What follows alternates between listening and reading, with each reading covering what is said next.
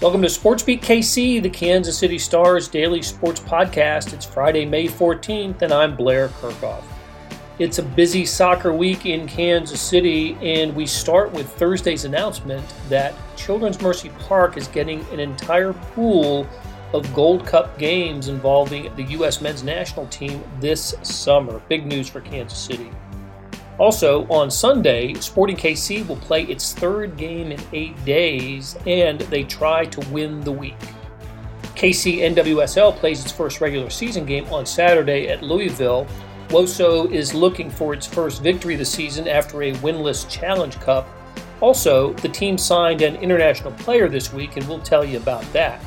Ali Trost of Sports Radio 810 and Sean Goodwin, who covers soccer for the Star, are here to tell you all about it. We even touch on a somewhat controversial name change happening in the MLS at Columbus. So let's get started with Ali and Sean. Talking soccer again with Ali Trost of Sports Radio 810 um, and Sean Goodwin, who covers the sport for the Kansas City Star. And up front, I got to let you know that we are recording this on Thursday afternoon. And the reason I emphasize that this week is because we're not far removed from some news dropping um, from the U.S. men's national team having to do with the Gold Cup.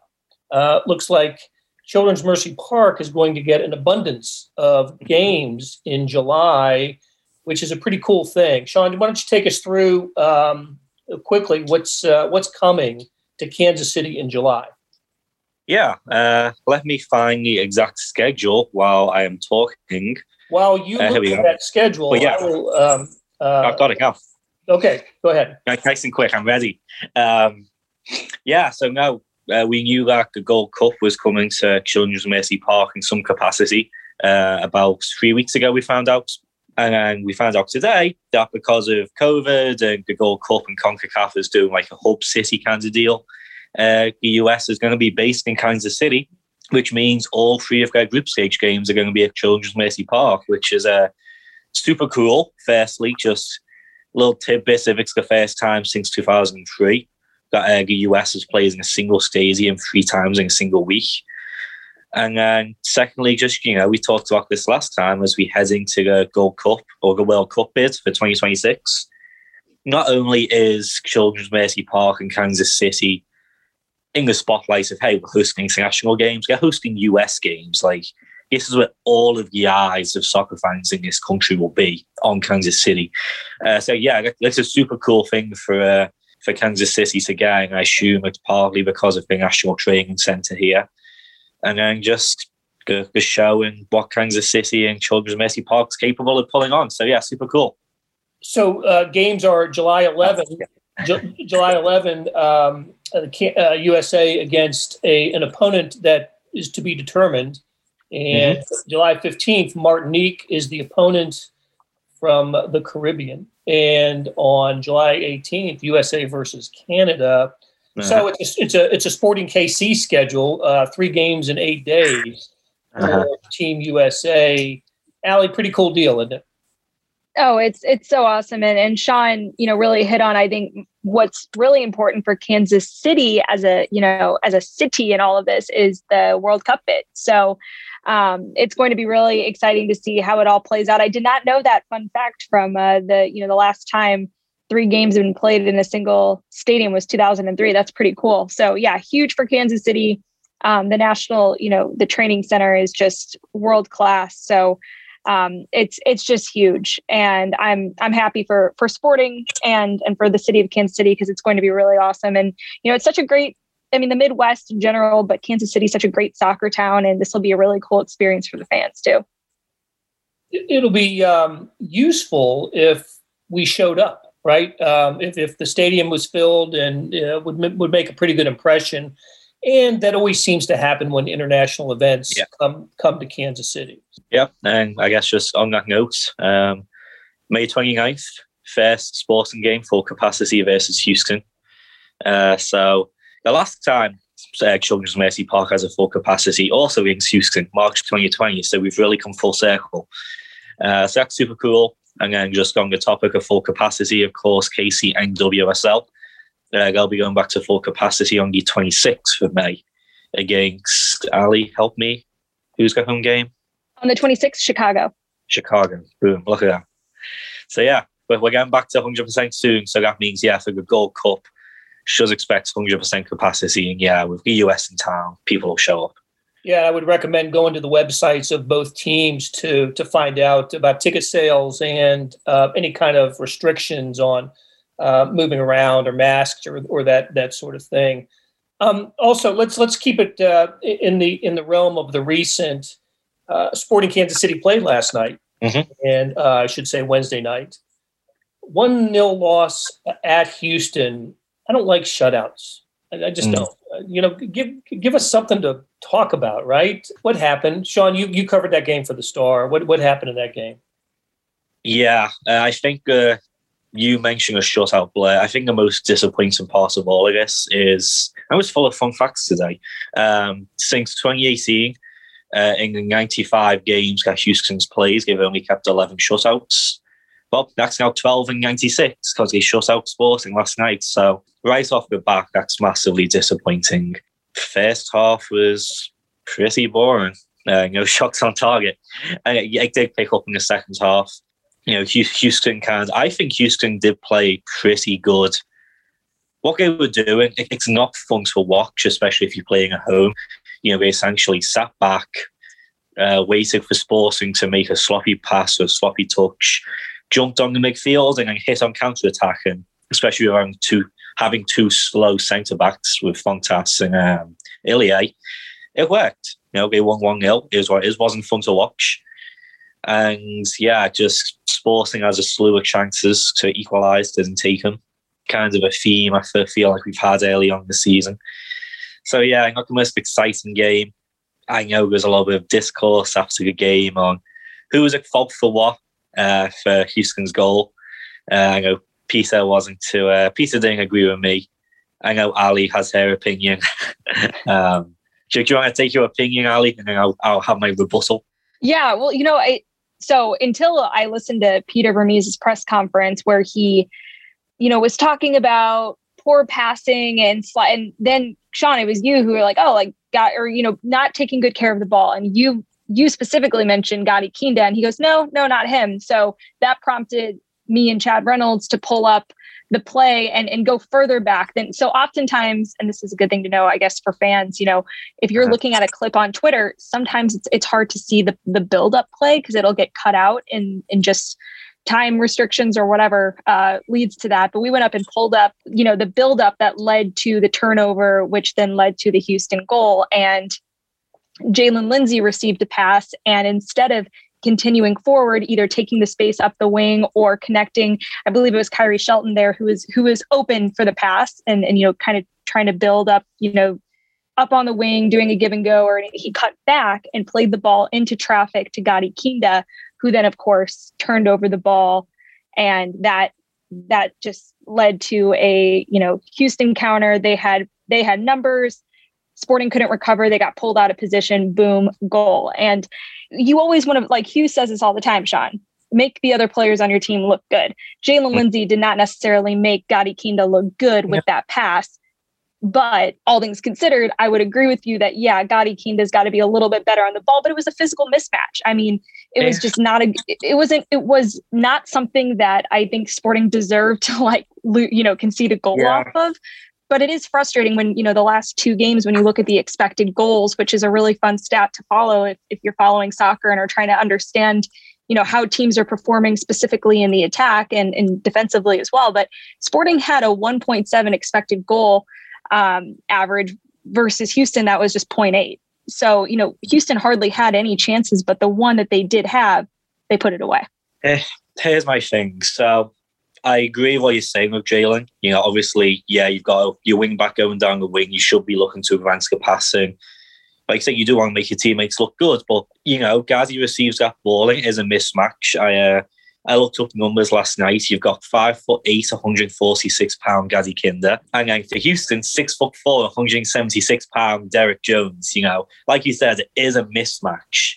Not to mention the field position. They're at half field. Like that's not a that's not the best place to be playing a pass like that. it's not. But at the same time, if I'm a midfielder, it's not like these players don't receive the ball not under pressure dozens of times through the game. It's not like they don't receive the ball facing the wrong way, facing their own goal. And at the end of the day, yes, it's a mismatch, but he's still five foot eight. I get Derek Jones is a big fella, but stop it doesn't stop Lionel Messi. I get Gadi Kinda doesn't have Messi. It didn't stop Bugsy Malone back in the day being small. It didn't stop me when I was four foot five facing like six foot players when I was like 11 years old. I get it's tough, but these are professional players. And Peter can say it's not Gadi's fault all he wants. Yes, it was partly Jaylin, but at the end of the day, you can't have your midfielder with no protection behind him losing a ball in that situation as easily as he did. And ultimately, that's what led to the goal. So, and I, the last the last thing I want to add is who did Gadi Kinda have to pass to. The pressure was on him the second he received the ball. There wasn't there wasn't a passing outlet that was clearly open, at least from what I'm yeah. looking back and as we're recording this. So I think there's blame to go around in this case. It's just we wouldn't be talking about it in depth and dissecting it if a goal didn't happen as a result of that breakdown. Yeah. So yeah, no, I mean you're right. But again, if he takes a good touch and can hold off Jones for a second or two, heck, either someone gets helps them or it's not like I think um, Max Urruti was the only player ahead of the player at that point.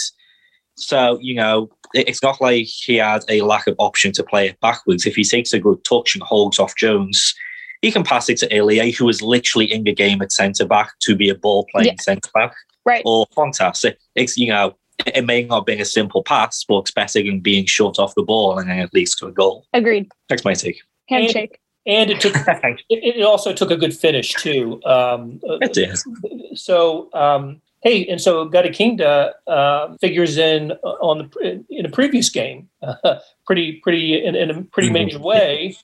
And uh, let, us talk about that before we go to break. I know it was it's it's really in the rearview mirror now. Um, it's it's it's a busy week for Sporting, right? Three games in eight days, and this was on um, over the weekend. But a two one win over Austin a game in which uh, I wasn't feeling terribly good about uh, for what what 80 minutes or so, and uh, and then when it was over, I felt good about it for a couple of reasons. Not only did did uh, Sporting get a couple goals and, and get the three points, but also the uh, later, as we found out, the letter that Matt Besler penned for mm-hmm. Playing for for Austin and the, the, letter he penned to the to the fans of the Cauldron. Let's start with the game and the in the goal first. Ali, why don't you take this? Uh, it took losing an Austin player for Sporting's offense to find itself, but uh, when they went uh, 11 on 10, they they took full advantage of it. Yeah, and you know, I guess you you can make the argument that I mean, it's always helpful to a team when the opposing team goes down a player due to a red card. I mean, you you're you've got a one man advantage. Um, but Sporting Kansas City, they were creating chances all night long, and they had been knocking on the door even before that happened. That definitely did not hurt. But they were, I mean, their expected goals was what, Sean? Wasn't it like 3.7? I mean, they like the disparity between the chances, the you know, the number of quality chances that Sporting created versus what Austin created. I mean, they just based on that alone, they had to win that game, and they they had so many opportunities. Um, so that was in a huge win for them too. I mean, to come from behind at home at the start of a of a three game stretch over eight days, that was a huge, huge win for them. It was it was already kind of an emotional and exciting game too, just with all the Matt Besler, you know, storylines and Josh Wolff and Davy Arnaud and you know Graham Zusi breaking the record held by Matt Bees. Like there are just so many great storylines in that game, but you know, huge that Sporting could get two goals. You know, one from Ilie, you know, a, not a very likely uh, a guy who, by the way, does not consider himself, of course, a goal scorer as a defensive mid and and doesn't like to to take on that role. He's like, if I scored, I did something wrong. That means it's someone else uh, that I took the opportunity away from someone else, which is just kind of a you know peek behind the curtain at who Ilie Sanchez is. But you know he of course scored the equalizer, and then Gadi Kinda was just a beaut. Uh, in the 90th minute. So that was huge for Sporting Kansas City. But given all the chances that they created, it would have been a shame if they lost that game this is a fun fact case to see, or fun story case to see Nate Bukaty on the uh, on the broadcast during the game. Uh, this was said during the Houston game, but he was saying that, yeah, for Ilie's goal, uh, the whole game, I think Sporting finished with 13, 14 corners, and most of them, Ilie was running to the front post. Um, the ball was either going right over his head or just wasn't getting past that front post area. So uh, that specific corner, Alan Pleaser said, "Hey, I'll make the first run. Um, you know, he'll kind of dummy it, so to speak, and then Ilie will be wide open for a header. And lo and behold, uh, that's what happens. He's open for a header. That was a, an emotional game, like you said, for for everyone kind of involved. And you guys might have to help me out here with names. I'll try and remember them. Uh, but this, this is just fun fact Thursday with Sean, I feel like, right now. um, all five of Sporting KC's highest appearance players um, were in Children's Mercy Park that night. Uh, you had, obviously, Matt Besler, Graham Zusi, Josh Wolff, Davy Arnaud, and Kerry Zavagnin were all they the top five, not in that particular order. Uh, but they were all all five in the stadium that night. So I thought that was pretty cool as well, just having so much history in one place. That is cool. I didn't think about that. Uh, very cool. Um, and I don't know if that was part of the broadcast either um, that night. I don't think it was. I uh, I came across it on Twitter actually, so I don't know. Yeah, well, I know Nate was telling me that, like there were just so many great like little nuggets like that that it was almost, which is a good problem to have. You know, you you want to have a broadcast where you have just so like such great information to share, but I guess that one didn't make it. Hey, Sean, I like this new segment. Keep it up. I, I have more. Should I keep going? Not until we uh, take a break. Um, so we can uh, so we can pause so you can catch up with Liverpool, and we'll be back right after this. Hey, it's Blair. We have a special subscription offer for SportsBeat KC listeners unlimited digital access to the Kansas City Stars award winning sports coverage. Sign up now for one year of Sports Pass for access to all the sports news, features, and columns presented on the kansascity.com site and it's only $30. That's a 40% savings off our regular rate. Your subscription will automatically renew after the initial term at 50 bucks unless you tell us to cancel. Your subscription helps support the sports coverage of kansascity.com and the Kansas City Star, and that support has never been more important. Please visit kansascity.com slash sportsbeatkc offer to get this special offer. And as always, thanks for listening. We are back with Ali Trost from Sports Radio 810 and Sean Goodwin, who covers Sporting Kansas City and KCNWSL for the Kansas City Star. Before we put sporting away, let's just remind people uh, Sunday is the next game. Vancouver comes to Children's Mercy Park. That will be the third game in eight days. So, hey, Ali, tell me how uh, the tell, tell me about the, the, the newcomer for the Fighting Wosos, uh, Jessica Silva. What are we getting here? Oh my gosh, she's going to be really fun to watch. I watched just a little bit of her film and I got a chance to catch up with Hugh this week and just talk a little bit about her.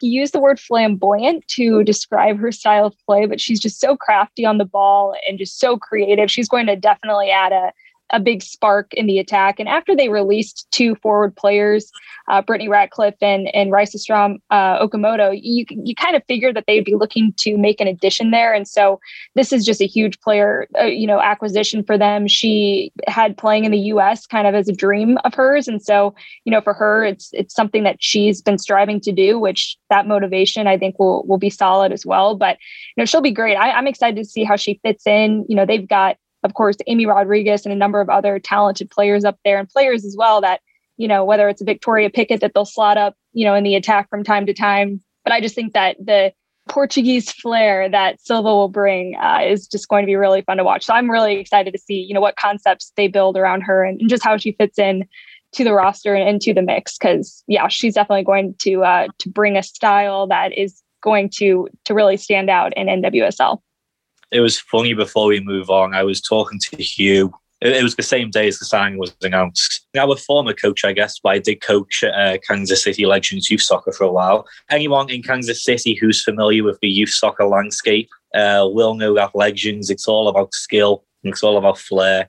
So I was talking to Hugh, and he's like, "Oh yeah, Jessica should be playing for your team with uh, all that skill, all that skill and uh, flamboyancy she has." So if, if that's any indication to anyone who knows the Kansas City youth soccer landscape and what Legends teams are like, that's hopefully what we'll be getting here in Kansas City, but on a professional level. Well, and just one more thing to add to that, I feel like where Kansas City's strengths are, they they are really good in quickly transitioning you know, mm-hmm. out of the back. And uh, having a player like that who is so talented on the ball just really helps, I think, and not just building out of the back and, and sparking the attack, but but creating whether you know individually or or for somebody else creating some really solid chances. So she's i just cannot wait to see her get acclimated. And they had kiki pickett their uh, number four overall pick that they traded up to select in the 2021 draft out of stanford. She just arrived this week and is training. She's part of the five foot one club. Hello shout out. Um, but she'll play wing back for them. And she's just tenacious she's fiery um, you know height doesn't you know, her height is not uh, an indication of the kind of player she is. I know short players speaking from uh, experience here don't always get the respect but she's going to to really be a big part i think of the game plan and create some good player competition for casey nwsl as well. Ali you're only five foot one. I'm questioning my own height now. Five foot one and a half. You know Do with I thought, what you will. I thought i was like five seven or five eight but i'm questioning myself now. Am i five four I, I don't know. I feel like I say I'm five two. You can lie, Sean. No one needs to know. I'm six foot one, guys. well, we know at one time you were four foot five, going up against six footers. Uh, I remember that conversation. So, uh, Jessica Silva not not be with the team, I guess, for for a couple of weeks. Is that what we're thinking now? Yeah, uh, late May, early June. We're thinking. Obviously, you once she gets here, Shots can integrate a little bit. But right. I think a big part, a big concern, I guess, is also the fact that she's barely played in the last two years. Uh, you know, she she's played for the Portuguese national team, I think about 64 times now. Uh, she's played for them three times in 2021 alone. But since she she was originally at Levante out in Spain, does a great job there.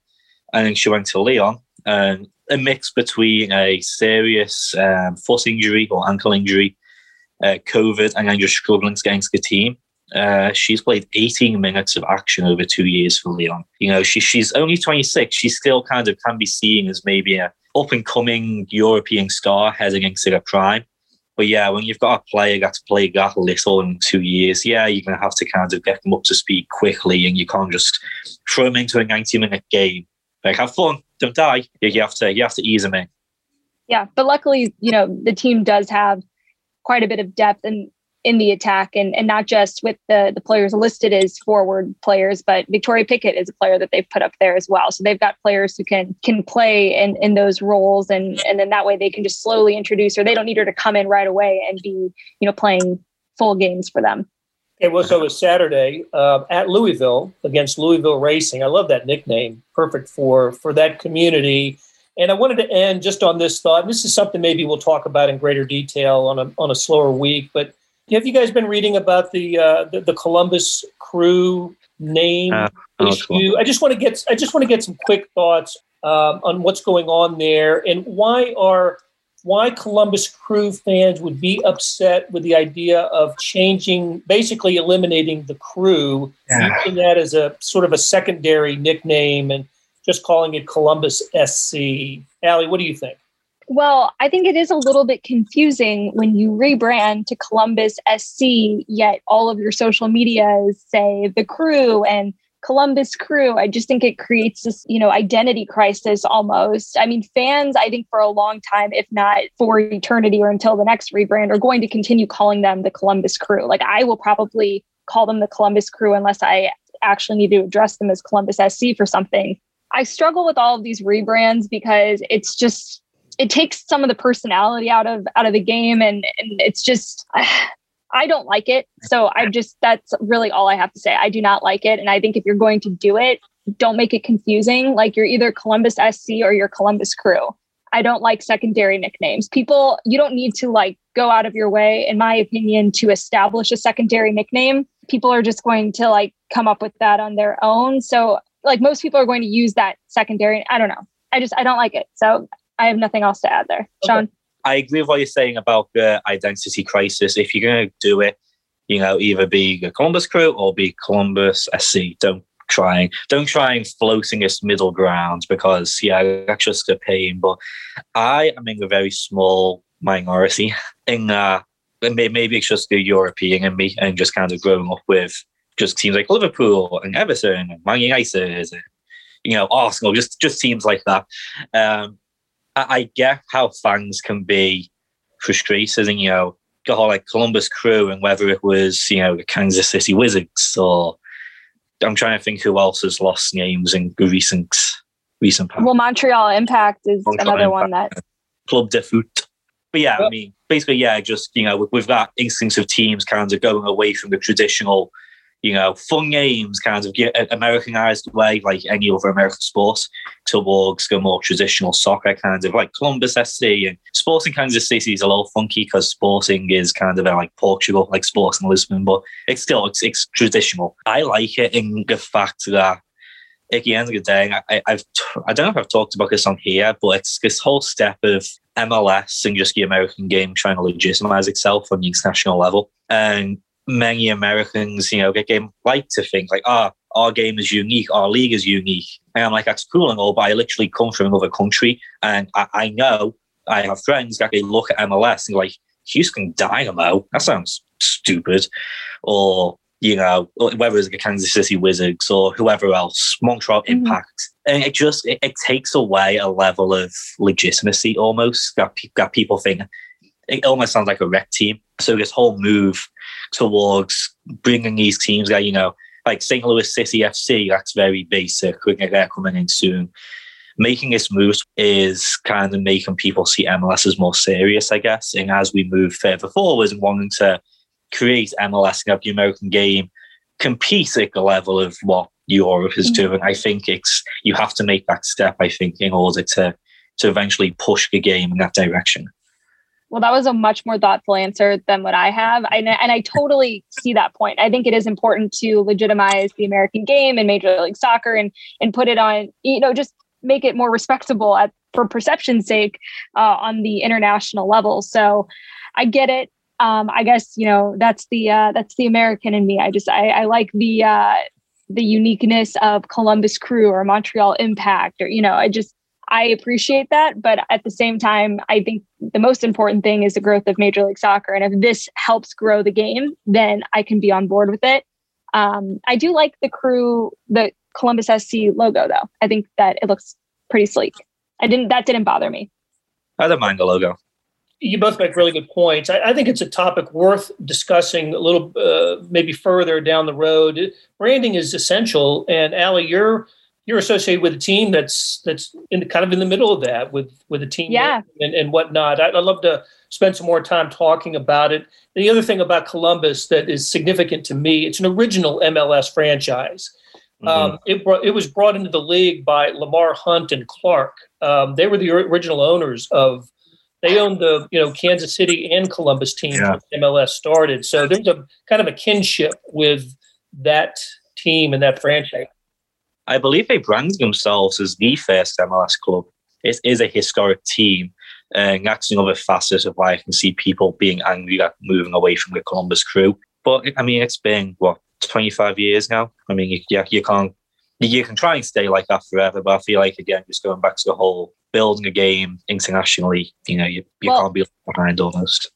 And my last point too, and like, you know, this is something that's unique to soccer compared to other sports in the US. Like American football is American football. Like they're not competing on a on an international scale with like trying to legitimize themselves. You look at I love when the new Seattle NHL team released their brand as like the Seattle Kraken. And I'm like, that's so cool. Like I want some gear despite the fact that I already have a, an NHL team and I live in the Midwest. So I think like in America, that is so much more like people love aligning with those brands. That's why when teams move cities, like they don't lose their mascot because it's so much part of the identity of the team. I mean, the Lakers are in LA. There's no like, there's no lakes. You know, it's just like it's stuff like that. The Utah Jazz, but you know, it, it's just like in soccer, it's just it's not like that. Yeah. We'll, we'll absolutely talk about this. I always end our conversations wanting to spend more time talking to you, but given the limits of our podcast, we're going to end it right here. And Ali Trost, Sean Goodwin, thank you so much for the conversation, and we'll do it again soon. Always. Sounds good. That'll do it for today and this week on SportsBeat KC. Thanks to our production staff of Derek Donovan, Beth Welsh, Bonnie Davis, Jeff Rosen, Chris Fickett, and Savannah Smith. Big thanks to Ali Trost and Sean Goodwin for stopping by and talking soccer. Links to Sean's soccer stories can be found in the show notes and on kansascity.com. Hey, let me tell you about this deal. You can subscribe to Sports Pass for 99 cents a month. That's right, 99 pennies a month. Sports Pass is the online version of the Star Sports section. You get all the stories that appear in the print editions of the Star, plus other stories that appear only on the website. After three months, it auto renews at $5.99 a month unless you cancel. How do you get it? You go to kansascity.com slash sportspass2020. That's kansascity.com slash sportspass2020. Do you want more than just sports coverage?